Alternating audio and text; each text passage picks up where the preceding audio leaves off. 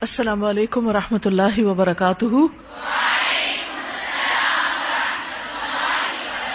کیا حال ہے سب کا؟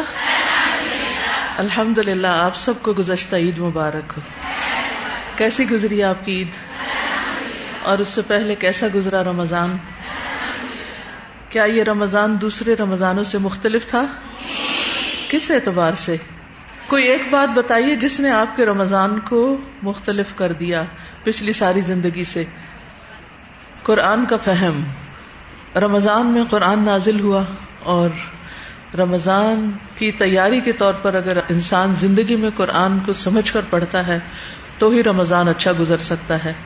کیونکہ رمضان میں تلاوت کا مزہ، تراویح، قیام، ان سب چیزوں کے ساتھ اور پھر خاص طور پر اس بات کا احساس کہ اس مہینے کو شرف ہی اس وجہ سے ملا کہ اس میں قرآن نازل ہوا۔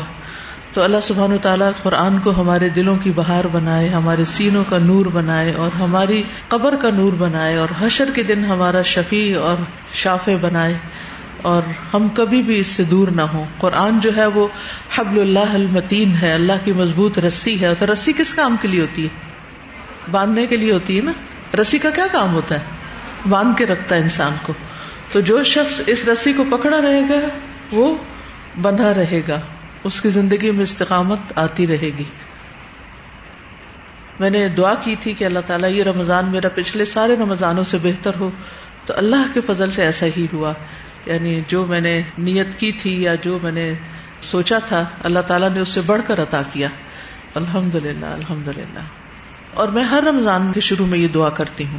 آپ کے ساتھ اس لیے شیئر کر رہی ہوں کہ آپ بھی یہ دعا کیا کریں کہ رمضان کے آنے سے کافی عرصہ پہلے ہی ذہنی طور پر اپنے آپ کو تیار کرنا شروع کر دیں۔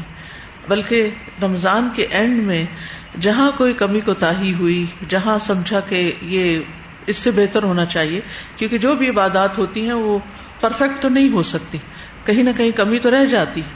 تو پھر رمضان میں ہی سوچنا شروع کر دینا چاہیے کہ اگلے رمضان میں اس کام کو اور کس طرح بہتر کر سکتی، اس سے زیادہ اچھا کیسے کر سکتی۔ اور وہ کیا وجوہات ہیں جن کی بنا پر میرے اس خاص عمل میں کمی رہی، تو ان وجوہات کا علاج بھی سوچ لینا چاہیے۔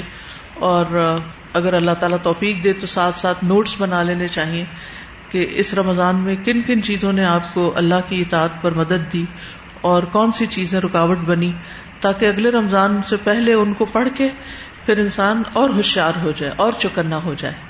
ٹھیک ہے نا؟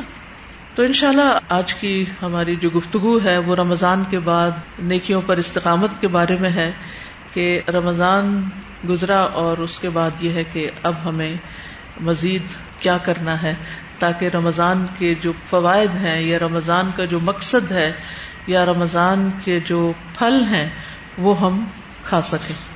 نحمد ونسلی علی رسول کریم اما بعد۔ فاعوذ باللہ من الشیطان الرجیم، بسم اللہ الرحمن الرحیم، رب اشرح لي صدری ويسر لي امری، واحلل عقدة من لسانی يفقهوا قولی۔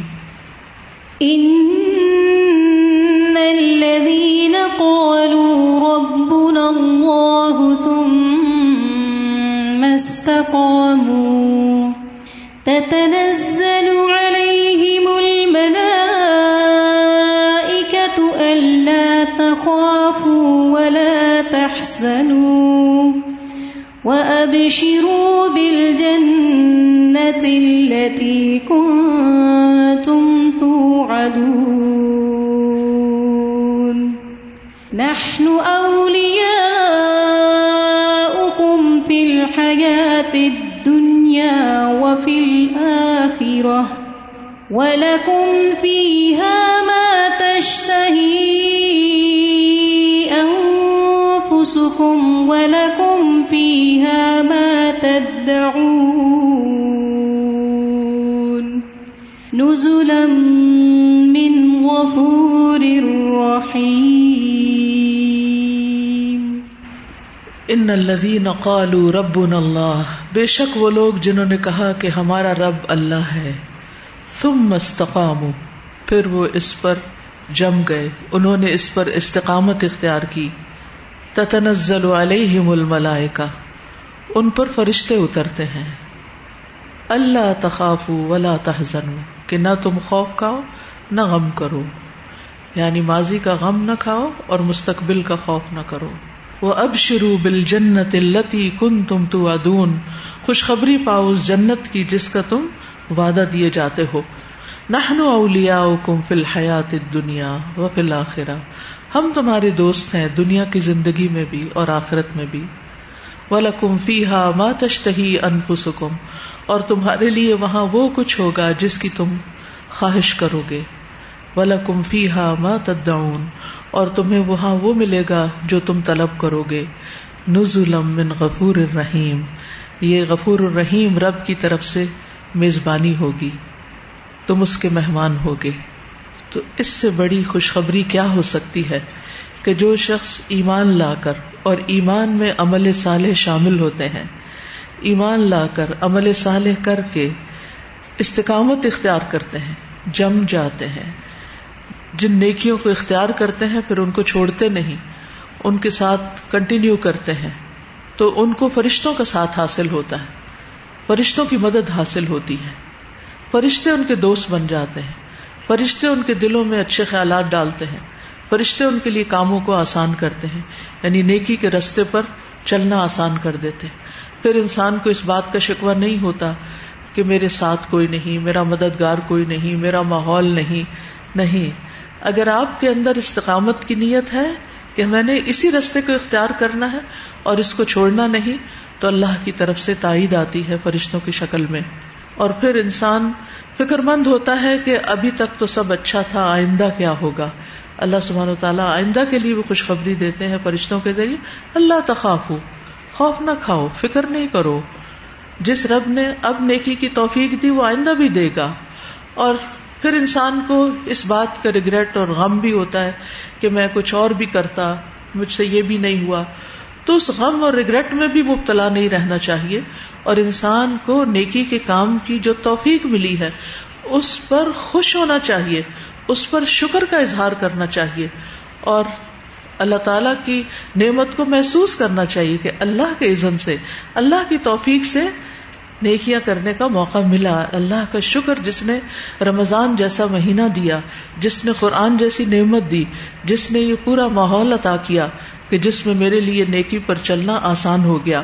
تو اللہ سبحان و تعالیٰ آئندہ بھی اس نعمت کو برقرار رکھیں گے اگر ہم شکر گزار رہیں گے۔ نہ خوف کھاؤ اور نہ غم کرو۔ وہ اب شروع بل جنت التی کن تم تو ادون خوشخبری پاؤ اس جنت کی جس کا تم وعدہ دیے جاتے ہو۔ اور پھر وہاں پر وہ ساری خواہشات تمہاری پوری ہوں گی جن کو تم دنیا میں اللہ کی خاطر کنٹرول کرتے رہے۔ یعنی جب رمضان ہوتا ہے تو کیا ہوتا ہے؟ انسان اپنی خواہشات پہ سب سے زیادہ کنٹرول کرتا ہے۔ خواہشات میں زیادہ خواہشات کس کس چیز کی ہوتی ہیں؟ کھانے پینے کی سب سے زیادہ۔ ہر وقت انسان کو کچھ نہ کچھ کھانے کو چاہیے ہوتا ہے۔ اور کس چیز کی خواہش ہوتی سونے کی۔ اور کس کی خواہش ہوتی باتیں کرنے کی۔ اور خاص طور پہ لوگوں کی باتیں کرنے کی۔ اور لوگوں کی باتوں میں سے بھی منفی باتیں کرنے کی۔ لوگوں کی طرف سے پہنچنے والی تکلیفیں اور جو شکوے شکایات ہوتے ہیں، ان پر گرمبل کرنے کی۔ تو روزے کی خاطر ہم ان ساری چیزوں پر کنٹرول کرتے ہیں۔ تو جنت میں تو خیر لغ باتیں نہیں ہوگی اور نہ حرام کوئی گفتگو ہوگی، لیکن یہ ہے کہ وہاں پر انسان کو کوئی روک ٹوک نہیں ہوگی کہ کب کس سے کیا بات کرے۔ اور جو لوگ دنیا میں اپنی سعادت کو کنٹرول کر کے اچھی باتیں کرنا سیکھ جاتے ہیں اپنا ذائقہ بدل لیتے ہیں اور پورے مہینے کے اس ٹریننگ پروسیس سے گزر کر اپنی گفتگو کا اسٹائل چینج کر لیتے ہیں۔ کیونکہ پورا مہینہ روک روک روک کر اپنے آپ کو رکھا ہوتا ہے، تو پھر رکنے کی بھی عادت پڑ جاتی ہے۔ تو اللہ سبحانہ تعالیٰ ان کے لیے جنت کا وعدہ کرتے ہیں۔ یعنی اگر تم ایمان پر عمل صالح پر استقامت اختیار کرو گے، تو تمہارے لیے جنت ہے۔ ہم دنیا میں بھی تمہارے دوست ہیں، آخرت میں بھی ہوں گے۔ دنیا میں دوستی کا مطلب کیا ہے؟ کہ نیکی کے کاموں پر تمہارے مددگار ہوں گے۔ کیونکہ فرشتے جو ہیں، وہ گناہ کے کاموں پر مددگار نہیں ہوتے۔ گناہ کے کاموں میں کون مددگار ہوتا ہے؟ شیطان اکساتا ہے۔ یس اور دنیا میں اگر اللہ کی خاطر اپنی خواہشات کو کنٹرول کرو گے اپنی اشتہا کو، تو وہاں تمہیں سب کچھ مل جائے گا اور رب کے مہمان بنو گے اس سے بڑی خوشخبری اور کیا ہو سکتی ہے؟ تو جیسا کہ ہم جانتے ہیں کہ رمضان میں ہم نے ایک گول سیٹ کیا تھا اور اللہ سبحان تعالیٰ نے ہماری اس طرف رہنمائی کی۔ وہ کیا تھا؟ روزہ کس لیے فرض کیا گیا تھا؟ کتب علیکم السیام کما کتب علی الذین من قبلکم لعلکم تتقون لعلکم تتقون، تاکہ تمہارے اندر تقوی پیدا ہو۔ تو الحمد للہ ہم نے جو گول سیٹ کیا کہ تقوی پیدا ہو، وہ کسی نہ کسی درجے پر ضرور بہرحال آیا، کیونکہ یہ روزے کا ایک انعام ہوتا ہے، ایک نتیجہ ہوتا ہے۔ تو ہم پھر دوہرا لیتے ہیں کہ تقوا کا کیا مطلب ہوتا ہے۔ تقوا کا لفظی مانا ہوتا ہے بچنا، کس سے بچنا؟ گناہوں سے بچنا، محرمات سے بچنا، جن چیزوں کو اللہ نے حرام قرار دیا، ان سے بچنا۔ لیکن صرف بچنا ہی نہیں ہوتا تقوا نیکی کی طرف بڑھنے کو بھی کہتے ہیں۔ یعنی اس میں اللہ تعالی کی اطاعت بھی شامل ہوتی ہے اور اللہ کی نافرمانی کے کاموں سے بچنا بھی اس میں شامل ہوتا ہے۔ بعض صلف صالحین کہتے ہیں کہ اتق اللہ حق تقاتی ہی کا مطلب یہ ہے کہ اللہ کی اطاعت کی جائے، اس کی نافرمانی نہ کی جائے، اس کا ذکر کیا جائے اور اس کو بھولا نہ جائے۔ اس کا شکر ادا کیا جائے اور نہ شکری نہ کی جائے۔ یہ ہے تقوا تو کیا چیزیں اس میں آ گئی اللہ کی فرما برداری کرنا اور نافرمانی سے بچنا، ذکر کرنا اور بھولنے سے بچنا، شکر کرنا اور نا شکری سے بچنا۔ تو الحمد للہ رمضان میں یہ چیزیں ہمارے اندر کافی حد تک آ جاتی ہیں۔ یعنی ہم اطاعت کے کاموں میں دوڑ لگا دیتے ہیں، نافرمانی کے کاموں سے رکتے ہیں۔ اللہ کا ذکر پہلے سے زیادہ کرتے ہیں، تلاوت قرآن کی شکل میں، نماز کی شکل میں، ذکر اذکار کی شکل میں، قرآن کے فہم کی کلاسز اٹینڈ کرنے کی شکل میں۔ یعنی ہمارا زیادہ وقت جو ہے اللہ کے ذکر میں گزرتا ہے۔ تو پھر اس کو بھولا نہ جائے۔ یعنی یہ نہیں کہ رمضان گزرا تو ذکر بھی فراموش ہو گیا۔ اور پھر اس کا شکر ادا کیا جائے ان نعمتوں پر اور ناشکری نہ کی جائے کہ سب سے بڑی نعمت کون سی ہے؟ قرآن، اسلام، ایمان، یہ ساری بڑی بڑی نعمتیں ہیں۔ تو ان نعمتوں کے ملنے پر شکر ادا کیا جائے اور شکر کیا ہے کہ اطاعت میں دوام اختیار کیا جائے۔ یعنی اطاعت کرتے رہا جائے۔ اور یہی چیز جو ہے وہ انسان کو نیکی کے کاموں میں آگے بڑھاتی رہتی ہے۔ یعنی جب انسان اطاعت کی نیت کر کے زندگی بسر کرتا ہے کہ یارب میں تیرا بندہ بن کے رہوں گا، تو پھر کیا ہوتا ہے؟ اللہ سبحان و تعالیٰ اس کو اس کی توفیق عطا کرتے ہیں۔ اب چند ایک باتیں میں آپ سے کروں گی۔ رمضان کے بعد جن پر آپ نے فوکس کرنا ہے، جن کی طرف آپ نے توجہ کرنی ہے اور جن چیزوں کو اپنی زندگی میں شامل رکھنا ہے، ٹھیک ہے؟ رمضان ایک ایسا موقع تھا جس میں ہم نے حت الوسا گناہوں سے اجتناب کی کوشش کی۔ تو سب سے پہلی چیز یہ ہے کہ رمضان میں ہم نے گناہوں کی طرف واپس نہیں پلٹنا۔ اپنی پرانی، پچھلی، بری عادتوں کی طرف واپس نہیں جانا۔ جب انسان گناہوں سے نفرت کرتا ہے اور گناہوں کی طرف لوٹنے سے نفرت کرتا ہے، تو یہ ایک علامت ہوتی ہے کہ آپ کی نیکیاں قبول ہو گئیں۔ آپ کے دل میں نیکی کی محبت پیدا ہو گئی۔ وہ گناہوں کی لذت اب محسوس نہیں کرتا۔ گناہوں سے ڈرتا ہے، گناہوں پر شرمندہ ہے۔ گناہوں میں لپٹی ہوئی زندگی گزارنے پر وہ نادم ہے۔ اب اس طرف واپس نہیں جانا۔ کیوں؟ اس لیے کہ گناہ نیکیوں کو خراب کر دیتے ہیں۔ یہ بات یاد رکھنا۔ گناہ کیا کرتے ہیں؟ نیکیوں کو ضائع کر دیتے ہیں۔ جس طرح نیکیاں برائیوں کو مٹا دیتی ہیں، اسی طرح نیکیوں کے بعد گناہ کرنا بھی ان کو ضائع کر دیتا ہے، اس کا سبب بن جاتا ہے۔ کل انی اخاف ان اسی تو ربی اداب یوم نازیم آپ کہہ دیجیے نبی صلی اللہ علیہ وسلم سے کہا جا رہا ہے کہ اگر میں اپنے رب کی نافرمانی کروں، تو میں بڑے دن کے عذاب سے ڈرتا ہوں۔ کل اللہ آبد مخلص اللہ دینی۔ آپ کہہ دیجیے کہ میں اللہ کی عبادت کرتا ہوں، دین کو اس کے لیے خالص کرتے ہوں تو پہلا کام کیا کرنا ہے؟ گناہوں کی طرف نہیں پلٹنا۔ جو گناہ ہم رمضان سے پہلے کرتے تھے، رمضان میں اللہ تعالیٰ نے بچنے کی توفیق دی، تو اب ان سے بچے رہنا ہے۔ خاص طور پر چھپے گناہ۔ یاد رہے گا؟ یہ مین ہائی لائٹس ہیں، ان کو آپ نوٹ کر لیجیے اپنے پاس۔ تاکہ آپ کو ایک ریمائنڈر رہے، بھول بھی جائیں، دوبارہ پھر دیکھیں۔ خاص طور پر چھپے ہوئے گناہ۔ چھپے ہوئے گناہ کون سے ہوتے ہیں؟ چھپے ہوئے گناہ کون سے ہوتے ہیں؟ سب سے پہلے تو دل کے اندر کے برے خیالات۔ اللہ کے بارے میں بدگمانی، رسول کے بارے میں، دین کے بارے میں، ایمان والوں کے بارے میں، دین والوں کے بارے میں بدگمانی، بلا وجہ۔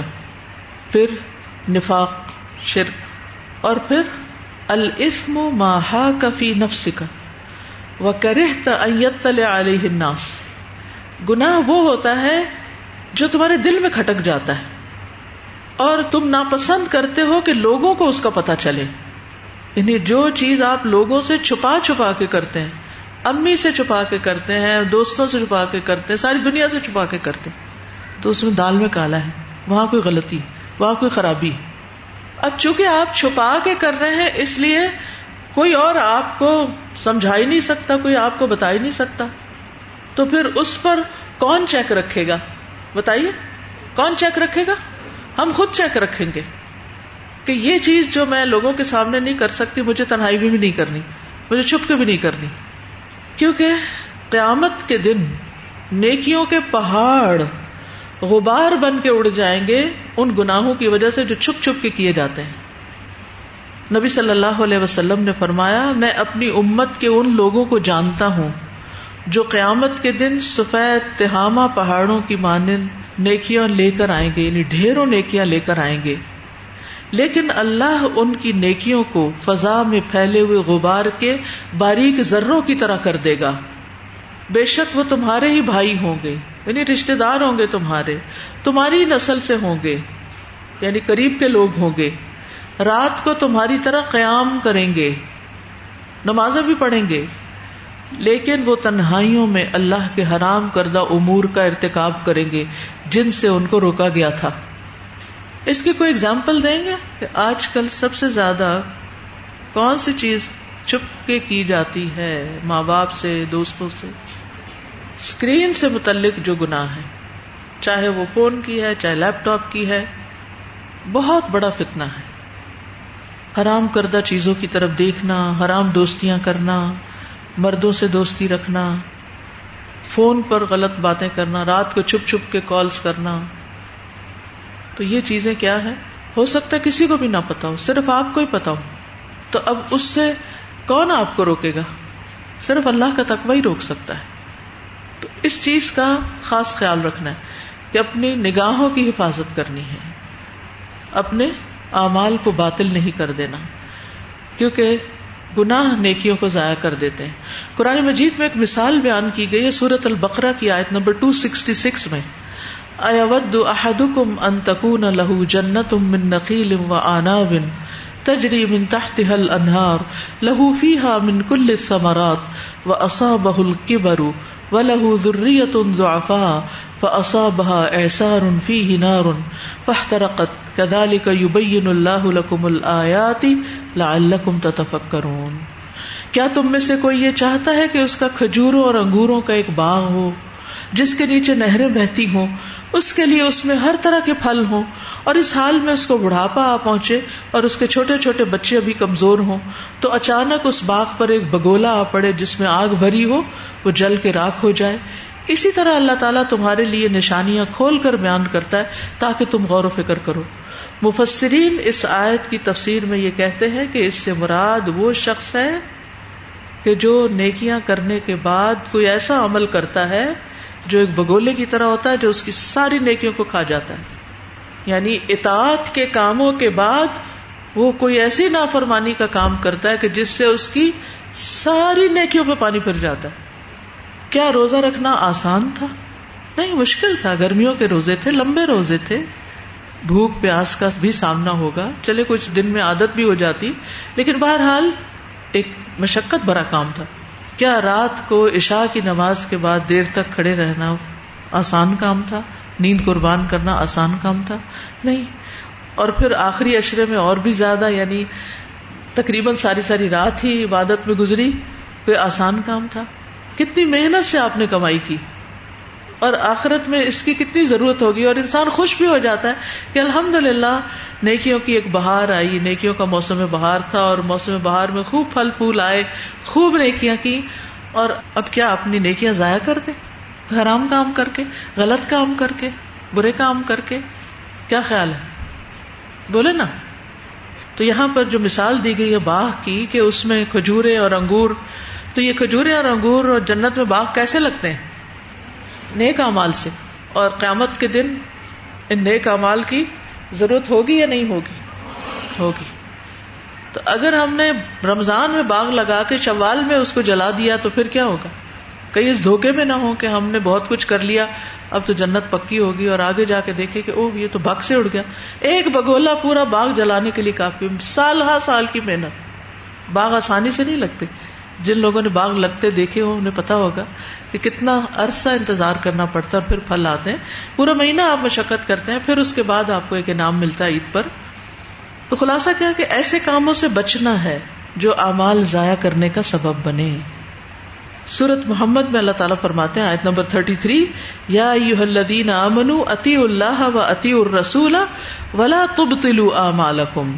اے لوگوں جو ایمان لائے ہو، اللہ کا حکم مانو اور رسول کا حکم مانو اور اپنے اعمال ضائع نہ کرو۔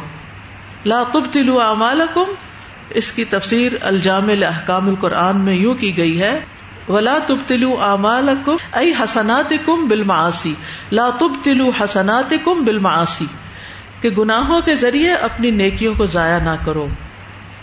ٹھیک ہے؟ اللہ کی اطاعت کی، رسول کی اطاعت کی، اور پھر اس کے بعد گناہ کر کے ان کو ضائع نہیں کرنا۔ اس کی مثال قرآن مجید میں دی گئی ہے۔ سورت النحل، آیت نمبر 92 میں اللہ تعالیٰ فرماتے ہیں، ولا تکون کلتی نقزت غزلہ ممباد قوت انکاتا اور اس عورت کی طرح نہ ہو جانا جس نے بڑی محنت سے سوت کاتا، پھر خود ہی اسے ٹکڑے ٹکڑے کر دیا۔ کسی نے دیکھا اسی سوت کاٹنے کا؟ کتنا محنت طلب کام ہوتا ہے کہ وہ روئی سے پھر ایک تار بنتی ہے اور پھر وہ چرخے کے اوپر اس کی لپیٹی جاتی ہے اور پھر یعنی ایک چھوٹی سی گولی بنانے میں بھی بہت سا ٹائم لگ جاتا ہے اور بڑی احتیاط سے وہ تار بنائی جاتی جیسے تقوا میں احتیاط ہوتی ہے نا، ایسے ہی اس میں بھی کہ کہیں دھاگا نہ ٹوٹ جائے، کہیں بہت موٹا نہ ہو جائے، زیادہ نہ آ جائے، باریک نہ ہو جائے، ایک جیسی تار رہے، تو بہت محنت طلب کام ہوتا ہے، بہت الرٹ ہو کے کرنا پڑتا ہے آپ غافل ہو کے وہ چرخا نہیں کاٹ سکتے۔ تو آپ نے بڑی محنت سے وہ سب کچھ کیا اور اس کے بعد کیا ہوا؟ کہ خود ہی اس کو توڑ کے رکھ دیا۔ تو انسان سب سے زیادہ خود اپنا ہی دشمن ہے۔ جب وہ اپنی نیکیوں کو ضائع کرتا ہے، تو کیا نہیں کرنا؟ نیکیاں ضائع نہیں کرنی۔ اور نیکیاں کیسے ضائع ہوتی ہیں؟ گناہ ضائع کر دیتے ہیں۔ تو آپ دیکھیے کہ جیسے عقیدہ ہے، مثلاً ایمانیات ہے، تو کچھ چیزیں ہمارے ایمان کو ضائع کرنے والی جیسے شرک، جیسے نفاق، جیسے شک، اس سے عقیدے کی تباہی ہو جاتی۔ اعمال میں مثلاً سب سے پہلے نماز آتی۔ تو آپ نے فک میں ایک ٹاپک پڑھا ہوگا، مبتلات السلات وہ چیزیں جو نماز کو باطل کر دیتی ہیں۔ مثلاً، کون سی چیز نماز باطل کر دیتی؟ ہے آپ نماز پڑھ رہے ہیں اور آپ نے وہ حرکت کی، نماز گئی۔ مثلاً، آپ نے ساری نماز پڑھی زہر کی پڑھ رہے تھے۔ آخری رکت میں سلام سے پہلے آپ نے وزو توڑ دیا۔ کیا آپ کی نماز ہوگی نہیں ہوئی نا۔ نماز باطل ہوگی آپ کو دوبارہ وزو کر کے دوبارہ چار رکتیں پڑھنی ہوگی ٹھیک ہے؟ مثلاً آپ نے ساری نماز پڑھی اور سلام پھیرنے سے پہلے کسی سے بات کر لی۔ تو بات کرنا کیا ہے؟ کوئی کھانے کی چیز منہ میں ڈال لی۔ تو اس کی پوری تفصیل ملتی کہ کیا کیا چیزیں نمازوں کو باطل کرتی۔ آپ قبلے سے پھر گئے ادھر ادھر۔ تو کچھ چیزیں تو پوری طرح باطل کر دیتی ہیں اور کچھ چیزیں اس کا ادھر کم کر دیتی ہیں۔ صدقات کو کیا چیز باطل کرتی ہے؟ یا لا تبطلوا صدقاتکم بالمن والاذا اے لوگوں جو ایمان لائے ہو، اپنے صدقات کو احسان جتا کے اور اذیت دے کے ضائع نہ کرو۔ وہ بھی باطل ہو جاتے ہیں۔ روزے کو کوئی چیز باطل کرتی ہے؟ روزہ کس چیز سے ٹوٹ جاتا ہے؟ کچھ کھا لینے سے۔ جن چیزوں سے روزے منع کیے گئے ان کے کرنے سے۔ تو اسی طرح نیکیاں کرنے کے بعد بھی کچھ اعمال ایسے ہوتے ہیں کہ جن کی وجہ سے انسان کی نیکیاں، چاہے آپ نے سارا رمضان اعتکاف کیا ہو، سارا رمضان آپ نے پرہیز کیا ہو، لیکن رمضان کے بعد آپ نے جو کچھ کیا، اس کی ریاکاری کر کے میں نے یہ بھی کیا، میں نے یہ بھی کیا۔ تو ریاکاری بھی کیا کرتی؟ ہے دکھاوا یعنی شہرت کی طلب کہ لوگ مجھے نیک سمجھے تو ہم بعض اوقات کوئی ایک شخص بتاتا نا اس رمضان میں تو میں نے یہ اور یہ کیا، تو ہمیں بھی جوش چڑھ جاتا ہے، ہم بھی اپنی کو جو چھپی نہیں کی ہوتی وہ بھی منہ سے نکال بیٹھتے ہیں۔ تو اس وقت اپنے آپ کو کنٹرول کرنا بڑا ضروری ہوتا ہے کہ جو چیزیں آپ نے رمضان میں صرف اللہ کے لیے کی تھی نا، چھپا کے صدقہ کیا تھا، چھپا کے کوئی نیک کام کیا تھا، بس اس کو چھپا ہی رہنے دے بس وہ اللہ ہی کے لیے رہنے دے ذکر نہ کرے کیونکہ دل میں وہ وہ نہ آ جائے کہ ہم بڑے نیک ہیں۔ اسی طرح اگر آپ نے کسی کی مدد کی، خدمت کی، کوئی بھی کسی کے لیے کچھ کام کیا، پھر آپ نے اس کو ازیت دی۔ مثلاً کیسے؟ ہوں اس کے سامنے ذکر کر دیا، اس کو ڈانٹ پلا دی، مینشن کر کے کہ میں تو تمہارے ساتھ یہ کرتی رہی اور تم نے کیا کیا؟ تو ان چیزوں سے بچنا چاہیے۔ ٹھیک ہے؟ تو پہلی چیز، رمضان کے بعد آپ نے کیا کرنی ہے؟ عدم الرجوع الى الذنب۔ گناہ کی طرف واپس نہیں جانا۔ جو گناہ رمضان سے پہلے تھے وہ نہیں کرنے۔ اور پھر اسی کے اندر کیا ہے؟ جو رمضان میں نیکیاں کی ان کو رمضان کے بعد گناہ کر کے ضائع نہیں کرنا۔ دوسری چیز، اگر آپ یہ چاہتے ہیں کہ آپ اس سے بچ جائیں، اس خسارے سے بچ جائیں، اس نقصان سے بچ جائیں، تو پھر آپ کو رمضان میں کی ہوئی اطاعت پر باقی بھی رہنا چاہیے۔ رمضان میں خاص طور پر آپ نے کون کون سی نئی نیکی کی یا نئی عادت ڈالی اپنے آپ کو، کوئی ایک چیز مینشن کریں۔ ریاکاری کے طور پر نہیں، ویسے ہی ذکر کریں کہ رمضان سے پہلے آپ وہ نہیں کرتے تھے، رمضان میں کیا، وہ کیا چیز تھی مثلاً؟ اشراق کے نفل، شابش، ٹھیک ہے۔ اب کیا کرنا ہے؟ اشراق کے نفل کو جاری رکھنا ہے۔ اشراق کے نفل جاری رکھنا ہے۔ کتنی دیر لگتی ہے اشراق کے نفل پڑھنے؟ لیکن وہ ہم کب پڑھ سکتے ہیں؟ جب ہم اپنا وقت ضائع کرنے سے بچے۔ رمضان میں چونکہ سارے مصروف ہوتے ہیں نا، تو پھر ٹائم ویسٹر ذرا کم ہوتے ہیں نسبتاً، کیونکہ شیطان بھی قید ہے۔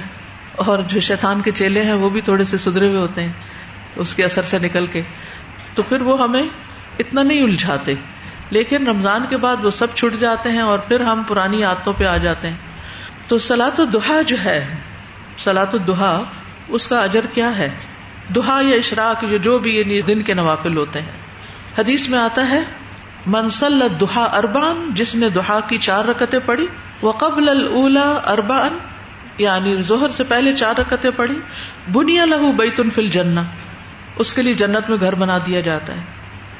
یا دہا کی ہی چار جو آپ نے پڑھی، اس کے بارے میں آتا ہے، اللہ تعالیٰ فرماتے ہیں، ابو داود کی روایت ہے یبنا آدم لا تعجزن اربع رکعات من اول النہار اکفک آخرہ اے ابن آدم دن کے پہلے حصے میں چار رکتیں پڑھنے سے آجز نہ آؤ میں دن کے آخر تک تمہارے لیے کافی ہو جاؤں اللہ تعالیٰ توفیق بھی دیں گے نیکیوں کی اور نیکیاں سنبھالنے کی اور اچھے اچھے کاموں کی اور جو ہمارے مسائل اور ہماری ضروریات ہیں، ان کو بھی پورا کر دیں گے۔ ایک اور روایت میں آتا صحیح الجام میں ارکا علی اربا رکعات من اول نہاری اکف کا آخر دن کے اول حصے میں چار رکتیں پڑھ لو، دن کے آخر تک میں تمہیں کافی ہو جاؤں گا۔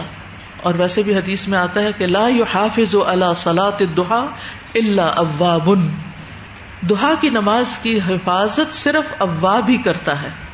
اور اس نماز کو سلاۃ المغفرہ و توبہ اور ہدایہ بھی کہا گیا ہے۔ کہ یہ توبہ کی نماز ہے، یہ مغفرت کی نماز ہے۔ ٹھیک ہے؟ یعنی چاشت کی نماز پڑھنے سے اللہ تعالیٰ ہمارے معاملات کی ذمہ داری لے لیتے ہیں اور معاملات میں سبھی چیزیں آ جاتی ہیں، عبادات، ضروریات وغیرہ سب کچھ۔ یہ جسم کے تین سو ساٹھ جوڑوں کا صدقہ ہوتا ہے۔ ہمارے پاس ہر روز اتنے پیسے نہیں ہوتے کہ ہم صدقہ کر سکیں یعنی زیادہ۔ بہت زیادہ اجر کا باعث ہے۔ یعنی اس کے پڑھنے سے حاجتیں پوری ہوں گی ان شاء اللہ تو کم از کم دو رکتیں تو ضروری پڑھیں۔ لیکن چار پڑھیں گے تو جنت کی بشارت بھی ہے۔ تو رمضان میں جو نیکیاں آپ نے کی، ان پر کیا کرنا ہے؟ دوام اختیار کرنا ہے۔ اگر آپ اشراق یا دہا چاشت کی نماز نہیں پڑھ سکتے، تو آپ اپنا محاسبہ کریں۔ کون سے ایسے کام میں میں پڑ گئی تھی کہ جس نے میری یہ نیکی گما دی کہ میں اس کو نہیں کر سکی؟ شیطان کبھی بھی نہیں چاہتا کہ ہم یہ کام کر سکیں۔ لہٰذا وہ ہمیں غیر ضروری جھگڑوں میں، فساد میں اور غیر ضروری چیزوں میں الجھا دیتا ہے۔ اگر آپ ایک ہاؤس وائف ہیں، بچوں کو آپس میں لڑا دے گا۔ آپ وزو کر کے کھڑی ہیں، کوئی فون کال آ جائے گی اور آپ نے اٹھائی، تو سمجھ دیکھ لو، پتہ نہیں کوئی ضروری نہ ہو۔ اور وہ پورے دس منٹ لے گئے۔ وہی دس منٹ آپ نے یہ چار رکتیں پڑھ لینی تھی۔ اور وہی دس منٹ آپ کے فضول فالتو باتوں میں لے گئے، صرف لوگوں کو خوش کرنے میں۔ اور جب خاص طور پر آپ کو پتا ہو کہ کال اتنی ضروری نہیں، تو آپ کس طرح معذرت کر سکتے ہیں؟ میں ایکچولی وزو کر کے کھڑی تھی، اگر آپ مجھے اجازت دیں تو میں پہلے یہ نماز پڑھ لوں۔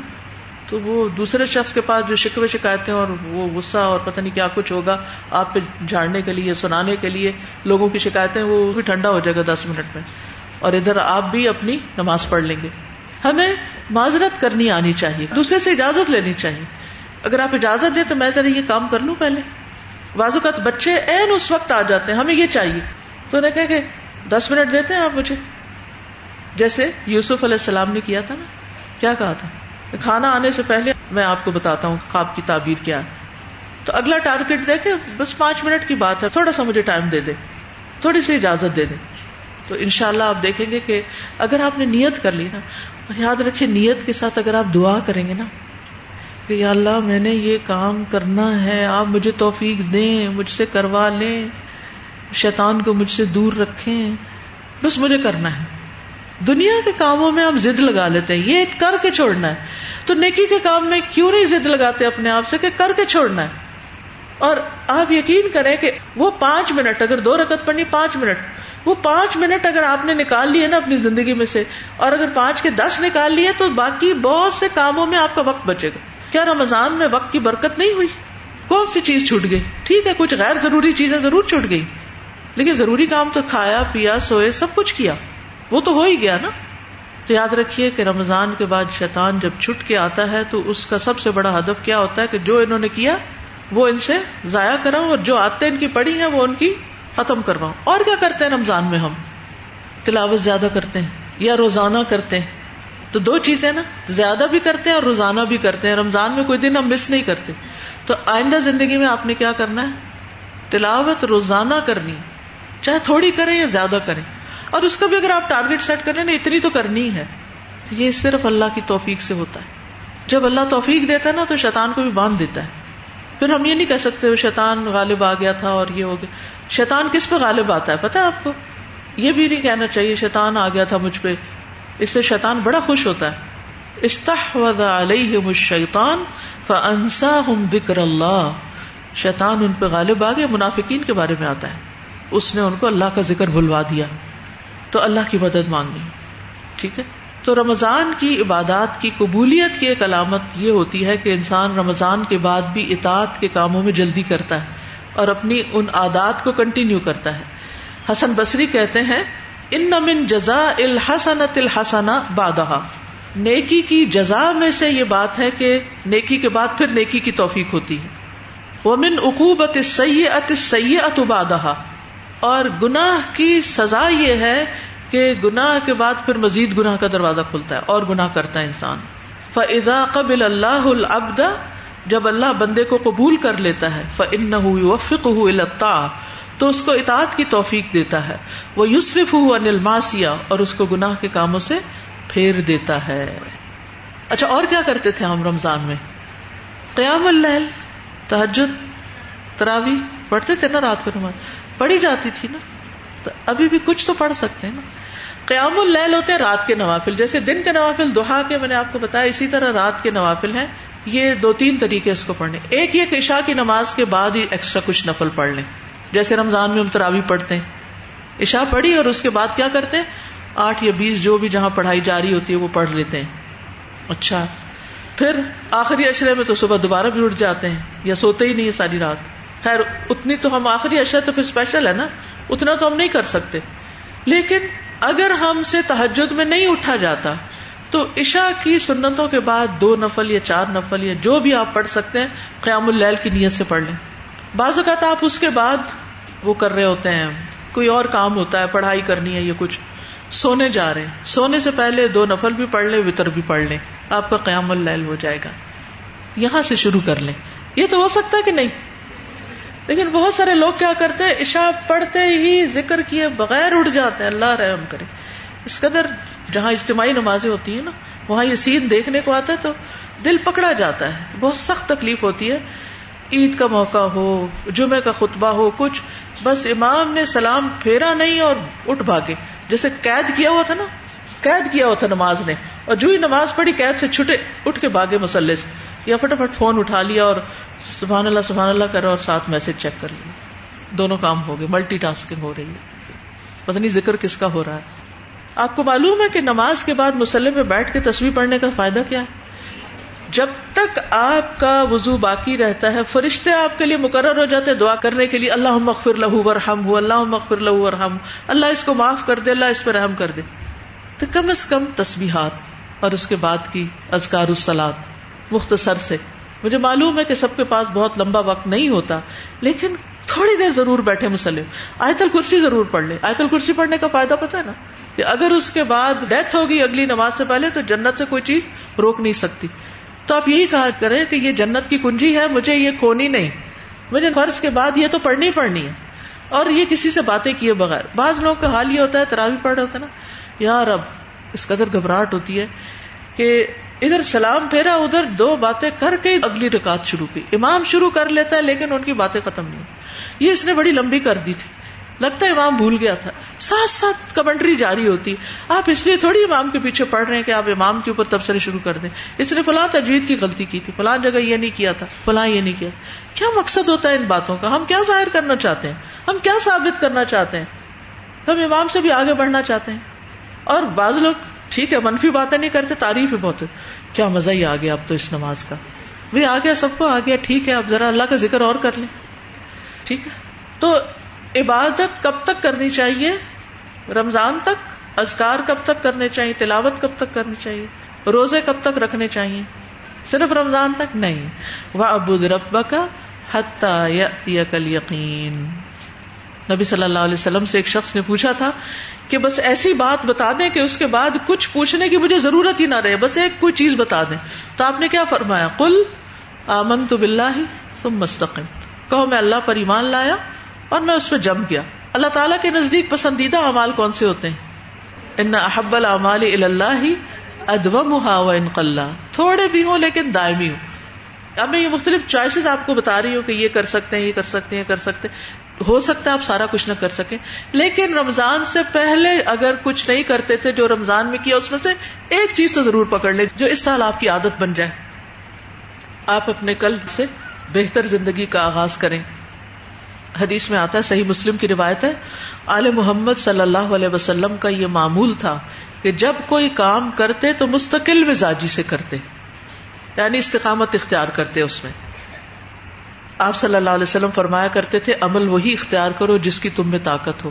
بے شک اللہ ثواب دینے سے نہیں تھکتا، یہاں تک کہ تم خود ہی اکتا جاؤ۔ نبی صلی اللہ علیہ وسلم اس نماز کو سب سے زیادہ پسند فرماتے تھے جس پر ہمیشگی کی جائے، اور یہ نفلی نماز کے بارے میں۔ فرض تو پڑھنے ہی ہوتے ہیں۔ خواہ وہ کم ہی کیوں نہ ہو۔ چنانچہ آپ جب کوئی نماز شروع کرتے تو اس پر دوام اختیار کرتے۔ تو اگر عشاء کے بعد دو نفل ایکسٹرا پڑھ رہے ہیں آپ، سنت کے بعد دو پڑھ رہے ہیں یا چار پڑھ رہے ہیں، تو دوام کریں۔ دوہا کی نماز شروع کی ہے، دو کرنے ہیں یا چار کرنے ہیں، کوئی بات نہیں، دوام اختیار کریں۔ تو ہر حال میں جو اللہ کی عبادت کرتا ہے، وہ اللہ کا پسندیدہ ترین بندہ ہوتا ہے۔ پھر اسی طرح یہ ہے کہ نیک امال سے اکتانا نہیں چاہیے، بور نہیں ہو جانا چاہیے۔ اور پھر یہ کہ جلدی کرنی چاہیے۔ ولدین ما آتا و قلوب ہوں وجلا ان ملا ربی راج اون الا یوسار اون فل خیراتی و ہم لہا سابقون۔ جو لوگ اللہ کی راہ میں دیتے ہیں، جو بھی دیں، جان، مال، وقت، ان کے دل ڈرنے والے ہوتے ہیں۔ کہ یقیناً وہ اپنے رب ہی کی طرف لوٹنے والے ہیں۔ یہ لوگ ہیں جو نیک کاموں میں جلدی کرتے ہیں اور یہی ان کی طرف آگے نکلنے والے ہیں۔ تو کیا کرنا ہے؟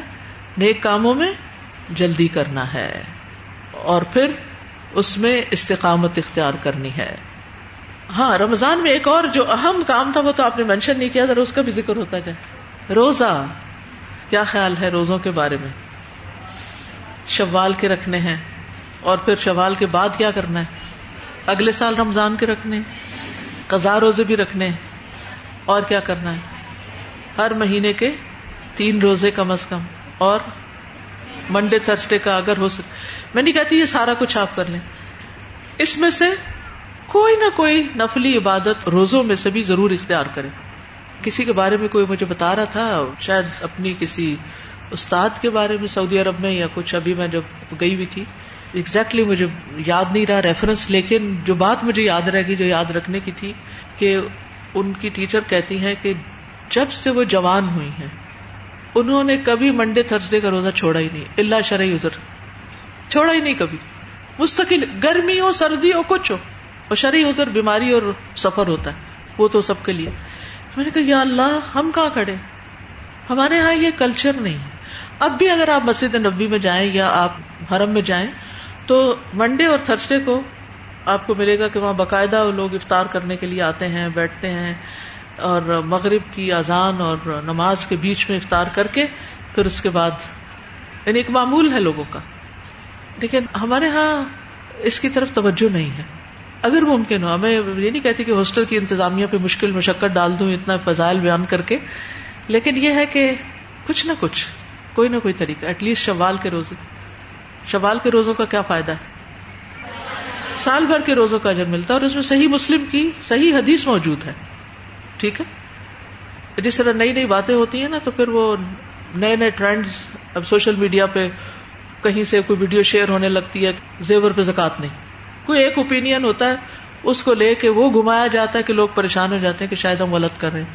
حالانکہ زکوٰۃ ادا نہ کرنے پر وعید ہے اور اس کا ادا کرنا جو ہے، احتیاط کے زیادہ قریب ہے۔ اور اس کے بھی دلائل باقاعدہ موجود ہیں۔ جو پہننے والا زیور اس پہ زکوٰۃ موجود۔ لیکن اس قدر اس رمضان میں لوگوں نے مجھ سے اس پر سوال کیا بار بار بار بار، کیونکہ کسی ایک عالم نے کوئی فتوا دے دیا، وہ سب جگہ گھوم گیا۔ اسی طرح اب ایک اور بات کہ امام مالک کہتے ہیں کہ مدینہ والے شوال کے روزے نہیں رکھتے تھے، تو اسے ایک کال کو بنیاد بنا کے صحیح حدیث کو پیچھے کر دیا گیا۔ تو اگر کوئی کہے کہ پاکستان والے منڈے تھرسڈے کا روزہ نہیں رکھتے، اس لیے کوئی بھی روزہ نہ رکھے، تو آپ کیا کہیں گے؟ روزہ چھوڑ دیں گے؟ نہیں، پاکستان، اسلامی جمہوریہ پاکستان ہے۔ عوام الناس جو ہوتے ہیں، عوام الناس بعض اوقات نفلی عبادات کو وہ توجہ نہیں دیتے۔ تو اس لیے بہت ضروری ہے کہ جس چیز کے اوپر امت کا ایک تعامل رہا ہے اور ایک اس کی فضیلت بیان ہوئی ہے، تو نفلی عبادات میں اس پر استقامت اختیار کی جائے اور ادھر ادھر کی باتوں کی وجہ سے نیک عمل کو نہ چھوڑا جائے۔ نیکی پر استقامت کا جو فائدہ ہے، وہ کیا ہے؟ کوئی بتائے گا مجھے؟ نیکی پر استقامت کا فائدہ کیا ہے؟ دیکھیے حسن خاتمہ کا سبب ہے یہ۔ بس ایک جملہ یاد رکھیے۔ نیکی پر استقامت حسن خاتمہ کا سبب ہے۔ وہ بدھ رب کا حتی کل یقین اگر اپنے رب کی عبادت آپ موت کی یقین یا موت مراد ہے، موت تک کریں گے تو موت بھی اچھی آئے گی۔ تو جو اطاعت پر زندگی بسر کرتا ہے، اللہ تعالی اس کا خاتمہ بھی نیکی کے کام پر کرتا ہے۔ کچھ عرصہ پہلے میں نے ایک آرٹیکل پڑھا تھا جو کئی قسطوں میں آیا تھا۔ کہ شروع سے لے کر تاریخ میں اب تک وہ کون کون سے لوگ ہیں جو نون ہسٹری میں ریکارڈیڈ ہیں کہ جو سجدے کی حالت میں فوت ہوئے۔ اتنا انٹرسٹنگ تھا وہ کہ میں ایک ایک کو پڑھتی تھی اور میں کہتی، یا اللہ مجھے پتا چلے، ان کا وہ کون سا نیک عمل تھا جس کی وجہ سے ان کو سجدے میں موت آئی؟ تو ہو سکتا ہے وہ چھپ کے نفلی عبادات کرتے ہوں، سجدے ذوق و شوق سے کرتے ہوں۔ سجدہ نماز کو بھی سمبلائز کرتا ہے نا۔ اسی طرح پچھلے دنوں ملائشیا کے ایک امام کی ڈیتھ ہوئی ہے۔ جو جمعے کے دن، شوال یعنی رمضان کے بعد پہلا جمعہ، خطبہ دیتے ہوئے دنیا سے رخصت ہوئے اور سب کے سامنے لا الہ الا اللہ بھی پڑی تو ہم میں سے ہر ایک کو شوق ہے نا اس کا خاتمہ اچھا ہو، ہے یا نہیں؟ ہم جیسے بھی ہوں لیکن ہمارا یہ شوق بہت ہے کہ ہمارا خاتمہ اچھا ہو۔ جس کو یہ پسند ہو کہ اس کا خاتمہ اچھا ہو، پھر وہ نیکیوں کے کاموں پر دوام اختیار کرے، چاہے تھوڑا سا ہی کیوں نہ ہو، چھوٹا سا کام ہی کیوں نہ ہو۔ رمضان میں اور زیادہ کیا کرتے ہیں کام؟ ایک اور کام بھی ہے جو بھولے میں آپ، صدقہ خیرات۔ تو صدقہ خیرات کی عادت بھی نہیں جانی چاہیے۔ یعنی بعض لوگ کیا کرتے ہیں، ساری زکات رمضان میں نکال دی، صدقہ خیرات بھی خوب ہر پروجیکٹ میں ڈال دیا اس کے بعد خالی ہاتھ ہو کے بیٹھ جاتے ہیں اور اگلے رمضان کا انتظار کرتے ہیں۔ نہیں، صدقے پر دوام۔ اگر آپ مثلاً کسی ایسی جگہ جاتے ہیں جہاں روز صدقہ ڈال سکتے ہیں تو ڈال دیجیے اگر گھر میں ہیں اور روز آپ کو کوئی صدقہ لینے والا نہیں ملتا تو جمع کرتے رہیں۔ حضرت عاشر حضرت اسما میں سے ایک کا طریقہ یہ تھا نا، وہ جمع کرتی رہتی، پھر کٹھا کسی کو دے دیتی۔ اور دوسری بہن جو تھی، وہ ساتھ کا ساتھ دے دیتی۔ بعض اوقات ایسی سچویشن ہوتی ہے ہم روز کا روز دے سکتے ہیں۔ اور بعض اوقات روز غریب کو نہیں دے سکتے، یا کسی پروجیکٹ میں نہیں ڈال سکتے، تو اس کے لیے سیونگ کرتے جائیں اور اس میں سے نکالے نہیں دوبارہ پھر وہ پھر نکل گیا آپ کے ہاتھ سے۔ آپ اس کو صدقے کی نیت سے الگ رکھتے رہیں۔ اور جہاں موقع ہو، جب موقع ہو، ساتھ لے جائیں اور آپ اکٹھا ڈال دیں۔ ابن کثیر دمشقی کہتے ہیں لقد اجر اللہ الکریم و عادت بکرم ہی اللہ تعالیٰ جو الکریم ہے، اس کے کرم کی عادات میں سے یہ ہے۔ ان من آشا اللہ شعین ماتا علیہ۔ جو جس چیز پہ زندگی بسر کرتا ہے، اسی پہ مرتا ہے۔ وہ من ماتا اللہ شعین بو علیہ یوم القیامہ۔ اور جو جس چیز پہ مرتا ہے، قیامت کے دن اسی پہ اٹھایا جائے گا۔ جیسے جو حج کے لیے نکلتا ہے، لبیک پکارتا ہوا اور احرام کی حالت میں فوت ہو جاتا ہے، تو قیامت کے دن کیسے اٹھے گا؟ کیسے اٹھے گا؟ لبیک پکارتے ہوئے اٹھے گا۔ شہید اپنے خون کے ساتھ اٹھے گا۔ تو اسی طرح جو نیک کام کرتے ہوئے آپ فوت ہوں گے، قیامت کے دن اسی کے ساتھ پھر اٹھائے بھی جائیں گے۔ یعنی نیکی کی گواہی کے ساتھ پھر آپ کی بےست ہوگی۔ اس لیے زندگی میں کچھ آتے تو عبادات سے متعلق ہے نا۔ عبادات کے علاوہ یعنی قرآن، ذکر سلاد کی پابندی اور اس میں نوافل بھی شامل۔ کے علاوہ ایک اور چیز ہے، علم۔ جو علم کے راستے پر چلا، وہ کس راستے پہ چلا؟ جنت کے راستے پر۔ سیکھنا اور سکھانا ختم نہیں کرنا۔ کچھ بھی ہو، کہیں بھی ہو۔ میں کل جدہ میں تھی، پرسوں رات ہماری ملاقات تھی، جو انڈیا میں حیدرآباد ہے، اس کے بارے میں مجھے کوئی بتا رہا تھا کہ جدہ کی برانچ سے ایک خاتون اپنا کورس مکمل کر کے گئی اور وہاں جا کر سیونٹی ایئرز اولڈ تھی، بیمار ہو گئی بیمار کیا ہوئی کہ ان کے ہر روز رات کو ڈائلسس ہوتے ہیں۔ اور ڈائلسس کا پتا ہے نا، آپ کو جب گردوں کی صفائی مشینوں سے ہوتی ہے، کتنا تکلیف دہ پروسیس ہوتا ہے۔ لیکن کہتی ہے کہ ہر روز رات میں وہ کروا کے ہر روز صبح کلاس لیتی ہیں۔ ایک دن بھی مس نہیں کرتی، اپنے گھر میں ہی انہوں نے کلاس شروع کی ہوئی ہے کہ کہیں اور نہیں جا سکتی۔ کہتے اتنی استقامت ان کے اندر کے اتنے سخت پروسیس سے گزر کر بھی انہوں نے اپنا کام نہیں چھوڑا۔ کہتے آپ ایک دفعہ آ کر وہاں دیکھیں جو محلے محلے میں کلاسز شروع ہوئی ہوئی ہیں اور ایسے لوگ پھر ایک مثال بن جاتے ہیں کہ اگر وہ ستر سال کی خاتون بیماری کے ساتھ یہ کام کر سکتی ہے تو ہم جوانوں کو کیا مسئلہ ہے؟ اور کلاس کا مطلب ضروری نہیں ہوتا کہ آپ ایک بہت بڑا ہال بھر لیں تو پھر ہی آپ پڑھائیں تو یہ ہوتا ہے۔ آپ کو نہیں پتا کسی ایک شخص کو پڑھا اگر ہم یہ کہیں کہ نہیں، ہماری کلاس میں کوئی سکسٹی پلس نہیں آ سکتا کیونکہ بوڑھے لوگوں کی یہ کلاس نہیں، بوڑھے لوگ یاد نہیں رکھ سکتے۔ آپ کو کیا پتا وہ ایک بوڑھا شخص جو پڑھ جائے، وہ ہزار جوانوں سے بھی بہتر اس کام کو آگے لے کے بڑھے۔ تو آپ خود سوچیے کہ آپ کی محنت ضائع نہیں جاتی چاہے ایک شخص پر بھی ہو، لیکن وہ ایک شخص آپ کو باندھ لیتا ہے۔ اگر آپ ایک شخص کے ساتھ مل کر قرآن پڑھتے پڑھاتے ہیں، اور اب تو آپ دیکھیے کہ فون پر اسکائپ پر، سوشل میڈیا کے ذریعے، آن لائن بے شمار ٹیکنالوجی کے ذریعے طریقے نکل آئے کہ آپ بہت ڈسٹینس پر بھی ہوتے ہوئے آپ لوگوں کے ساتھ قرآن کا مذاکرہ اور درس و تدریس اور تعلیم کا کام کر سکتے ہیں۔ تو بہت ضروری ہے کہ آپ کیا کریں؟ علم کا کام کریں۔ ایک اور چیز، غور و فکر۔ یعنی پانچ چیزیں آپ نے تھام کے رکھنی ہے اپنی زندگی میں ان پہ استقامت اختیار کرنی نماز، ذکر، تلاوت قرآن، علم کا سیکھنا اور سکھانا اور غور و فکر کرنا ریفلیکٹ کرنا۔ چاہے اکیلے، چاہے کسی کے ساتھ۔ اللہ سبحانہ تعالیٰ نے انسان کو جو فضیلت بخشی ہے باقی مخلوق پر، وہ کس بنا پر؟ اس کی عقل کی بنا پر اور اس کے بیان کی بنا پر۔ اللہ محل بیان اگر آپ اس زبان کو اللہ کے ذکر میں، اللہ کی اطاعت میں، اللہ کی کتاب کی تعلیم میں استعمال نہیں کرتے، تو پھر آپ اپنے آپ کو ضائع کر رہے ہیں۔ یعنی باقی لوگوں سے تو ہو سکتا ہے یہ توقع نہ رکھی جائے۔ لیکن قرآن پڑھنے والوں سے کیا توقع رکھی جا سکتی؟ کہ وہ پڑھ کے بلا دیں اس کو؟ اور پھر قیامت کے دن پروفٹ اس بات کا شکوا کرے کہ ان قوم اتخذ حاضل قرآن محجورا کہ میری اس قوم نے قرآن کو چھوڑ دیا تھا۔ تو اس کو فار لائف اختیار کرنا ہے۔ سیکھنا اور سکھانا دونوں چیزیں۔ رب زدنی علما یعنی کہ کبھی بھی قرآن کے عجائبات ختم نہیں ہوتے۔ ایک دفعہ پڑھنے سے سب کچھ سمجھ نہیں آتا۔ ایک دفعہ ختم ہو، پھر دوبارہ شروع کر دے، پھر دوبارہ شروع کر دے، پھر دوبارہ شروع کر دے۔ اللہ تعالیٰ فرماتے افلا تدبرون القرآن؟ کیا یہ قرآن میں غور و فکر نہیں کریں گے؟ ام اللہ قلوب نقفال ہو کیا ان کے دلوں پہ تالے ان یعنی کورس کرنے کے بعد دل پہ تالا چڑھائے، کنڈی لگائی، بس ختم ہو گیا سارا سلسلہ؟ نہیں، اس کو جاری رکھنا ہے۔ ٹھیک ہے؟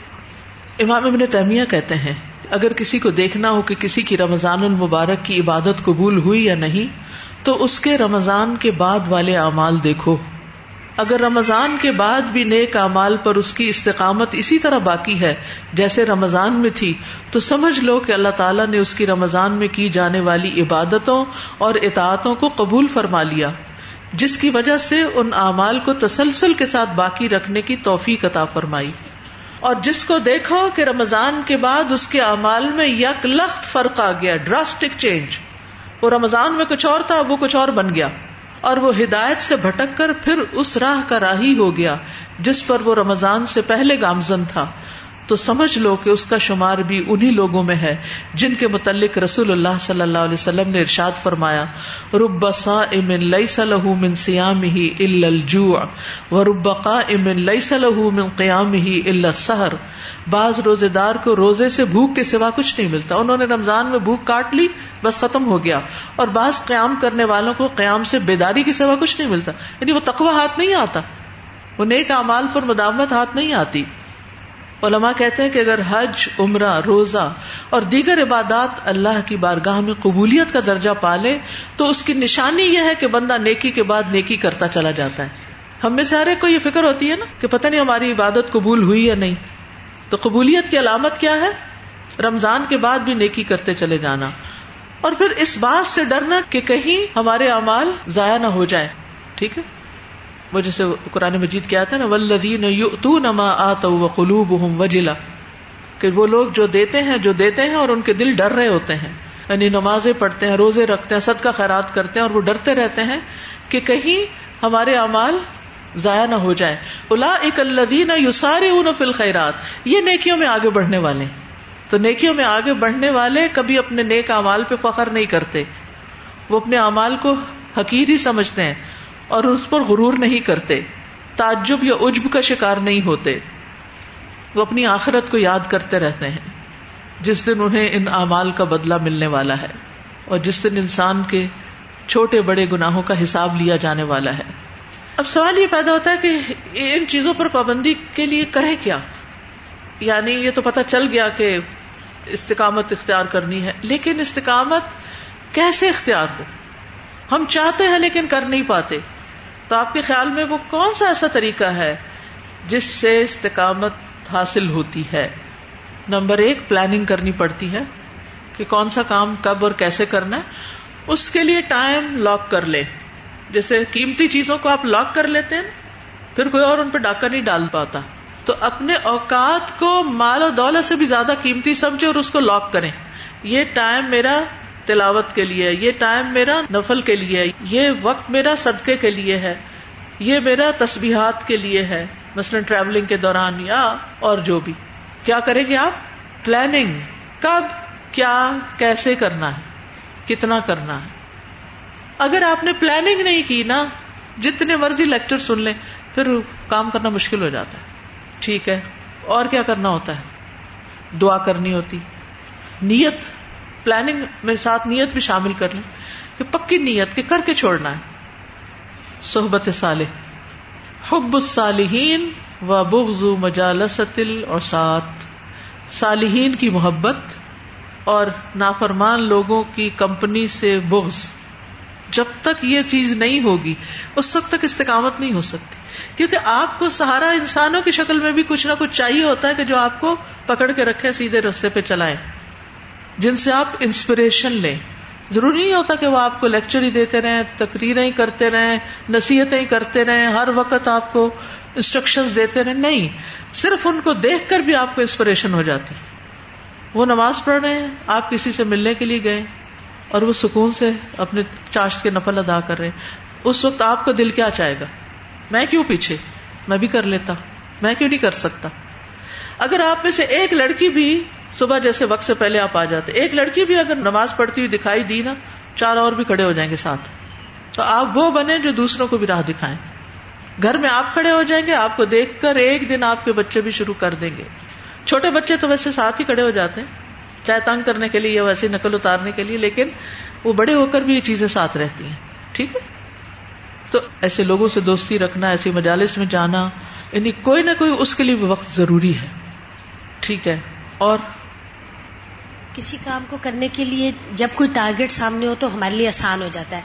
مجھے لگتا ہے کہ جیسے ہم مختلف چیزوں کی جب فضیلت پڑھتے ہیں تو کوئی ایک اسٹرانگ فضیلت جو ہمیں زیادہ کر رہی ہے اگر ہم اسے مائنڈ میں بٹھا لیں تو وہ کام کرنا۔ جیسے یہ ایت الکرسی والی فرض نماز کے بعد والی بات ہے۔ تو مطلب یہ ٹارگیٹ ذہن میں ہوتا ہے کہ اگر یہ پڑھ لیں گے تو جنت انشاءاللہ۔ ملے گی۔ تو پھر یہ چھوٹتی رہی۔ اسی طرح کوئی بھی ایک چیز جو ہے وہ ہم کر لیں جیسے درود شریف ہے۔ تو اس کے اوپر پڑھنے میں دوام اسی وقت ہے جب پتہ چلتا ہے کہ اچھا اس کے یہ یہ فائدے ہیں۔ تو وہ اگر بھولے نا ہم تو بہت فرق پڑتا ہے۔ جو بھی آپ نے نیکی کے کام کرنے ہیں نا ان میں سے ایک کام اور اس کی آگے فضیلت لکھ کے لگا لے کہیں کہ میں کیوں کر رہی ہوں۔ آپ کو وجہ پتہ ہونی چاہیے۔ کیونکہ بعض اوقات ہماری عبادات عادات بن جاتی ہیں۔ اور وہ ایک روٹین میں ہم آ جاتے ہیں، پھر وہ ہم صرف ایک مشین کے طور پہ کر رہے ہوتے ہیں۔ اور پھر جب مشین تھک جاتی ہے نا کسی وقت، تو پھر بیچ بیچ میں چھوڑنے بھی لگ جاتے ہیں۔ پھر بیک ٹو اسکوئر ون آ جاتے ہیں۔ پھر وہیں واپس چلے جاتے ہیں۔ پھر چھٹ جاتی ہے عادت۔ تو پہلے مرحلے پہ شروع کیوں کی تھی؟ مثلاً یہ حدیث بھی بہت انسپائر کرتی ہے۔ نبی صلی اللہ علیہ وسلم نے فرمایا، اللہ عز و جل فرماتا ہے، اے ابن آدم، میری عبادت کے لیے اپنے آپ کو فارغ کر لو یعنی وقت نکالو۔ میں تیرے سینے کو بے نیازی سے بھر دوں گا۔ یعنی پرواہ نہیں رہے گی، کسی چیز کا خوف نہیں رہے گا۔ ہو جائے گا، کوئی کام یہ نہیں ہو رہا فکر مندی نہیں، ہو جائے گا۔ تمہارا فقر دور کر دوں گا، محتاجی دور کر دوں گا۔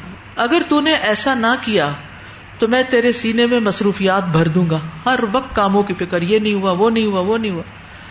اور تیرا فخر ظاہر نہیں کروں گا۔ تو کتنا ضروری ہے کہ ہم وقت نکالیں۔ اپنے جو گول سیٹ کریں، پھر ان کے لیے اپنا وقت بھی مخصوص کریں۔ جس طرح اور کام ضروری سمجھ کے کرتے ہیں، ان کاموں کو بھی ضروری سمجھ کے کریں۔ پھر ایک اور حدیث ہے، احکامات کی حفاظت کے بارے میں۔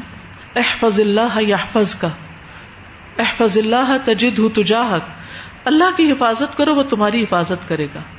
اللہ کی حفاظت کرو، تم اسے اپنے سامنے پاؤ گے۔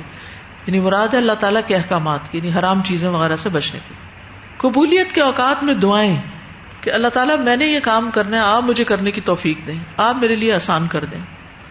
اس دعا کو پلے باندھ لیں۔ اللہ اللہ سہلا اللہ جالتا سہلا۔ وہ انت تجل الحزن سہلن ازاشتا اللہ، کچھ بھی آسان نہیں جب تک تو آسان نہ کرے۔ اور جب تو چاہے مشکل کو آسان کر سکتا ہے۔ تو ہی مشکل آسان کرتا ہے۔ کیونکہ عبادت کرنے کے لیے اندر بھی رکاوٹیں ہیں۔ دل نہیں مانتا، نفس نہیں، جسم سستی، بیماری، کیا چیزیں بیچ میں آ جاتی ہیں آڑے۔ پھر باہر کا ماحول، پھر شیطان، کتنی رکاوٹیں۔ تو ان سب کو کراس کرنا ایک مشکل کام ہے۔ لیکن اللہ لا سہلا اللہ ما جال تفسا یعنی جب آپ ارادہ کریں کسی نیک کام کا، تو فوراً سوچیں، جب دوسرا خیال آئے گا، میرا نہیں خیال، میں کر سکوں۔ بہت لمبے روزے ہیں۔ اگر پچھلے سال ان دنوں رمضان تھا نا ابھی، تو رکھے تھے نا روزے۔ میں تو اس سال بھی رکھ سکتے ہیں اس کا مطلب۔ تو جو ہی آپ خوف محسوس کریں، میں نہیں کر سکتی، ڈرنے لگے ہچکچائیں، فوراً دعا کریں اللہ سہلا اللہ ما جالتا سہلا۔ اور پھر کبیرہ گناہوں سے بچتے رہیں، استقامت کی دعا بھی کریں۔ اللہ انی اصل ثبات فل امر و رشت اور پھر یہ دعا جو ہے، یہ دو دعائیں سجدے میں مانگنا شروع کریں۔ امام ابن تیمیہ یہ دعا سجدے میں مانگتے تھے، ربی آئنی اللہ وکری کا وہ شکر کا وہ حسن عبادت سجدے کی دعائیں قبول ہوتی ہیں۔ اگر یہ دعا قبول ہو گئی تو انشاءاللہ سارے جو ہم نے ٹارگیٹ سیٹ کیے وہ ہو جائیں گے۔ اور ایک اور دعا۔ اللہ اسلح لی دینی الذي هو عصمت امری وہ اسلح لی دنیا التي فيها معاشی وہ اسلح لی آخرتی التي فيها معادی وجعل الحیات زیادت لی فی کل خیر وجعل الموت راحت لی من کل شر۔ اے اللہ، میرے دین کو درست کر دے۔ میرا دین بالکل ٹھیک ہو، نماز، روزہ، ہر چیز پرفیکٹ ہو جائے، جو میرے معاملات کا محافظ ہے۔ یعنی اسی سے میری حفاظت ہونی ہے، دنیا میں بھی آگے بھی۔ اور میری دنیا کو بھی درست کر دے، جس میں میرا معاش ہے، جہاں میں رہ رہا ہوں، میرے حالات آسان کر دے، میرا رسک روزی کا معاملہ، میرے اور جو رکاوٹیں ہیں، جن جن چیزوں میں وہ دور کر دے۔ اور میری آخرت کو درست فرما دے، جس کی طرف میری واپسی ہے۔ اور میری زندگی کو ہر بھلائی میں میرے لیے زیادتی کا باعث بنا دے اور موت کو میرے لیے ہر شر سے راحت بنا دے۔ کتنی خوبصورت دعا ہے۔ اگر عشاء کے بعد یا تحجد کے وقت دو نفل بھی آپ کو پڑھنے کو مل جائے نا، تو ایک رکت میں ایک دعا اور دوسری رکت میں دوسری دعا۔ آپ دیکھیں تو صحیح کہ کیسی کیسی تبدیلیاں آتی ہیں زندگی میں۔ آپ کو جب کم ہمتی ہونے لگے، میں نہیں کر سکتی اٹس ٹو مچ شیطان بہت زیادہ احساس دلاتا لیکن میں سوچتی ہوں کہ جو لوگ یہ سارے کام کرتے ہیں، وہ بھی تو اسی دنیا میں رہتے ہیں نا۔ اور ان ساری چیزوں کے ساتھ کر لیتے ہیں۔ یعنی بڑے سے بڑا نقصان کیا ہوگا؟ نقصان کا مطلب کمی کس چیز کی ہو جائے گی؟ گناہوں کی، بری عادتوں کی ٹائم ویسٹرس کی۔ کیونکہ اچھی چیزیں ان کو ریپلیس کر لیں گی۔ تو ان فضولیات کے لیے وقت نہیں رہے گا۔ تو اچھی بات ہے نا، وقت نہ رہے۔ اور ہم اس سے بچ جائیں، کسی بھی طرح بچ جائیں۔ تو ان الحسنات یو دھب نسیات یعنی صرف یہ نہیں کہ نیکی ہوئی اور برائی مٹ گئی مطلب یہ کہ بری عادتیں بھی چلی جاتی ہیں اور برے کام اور برے اخلاق بھی چلے جاتے ہیں پھر۔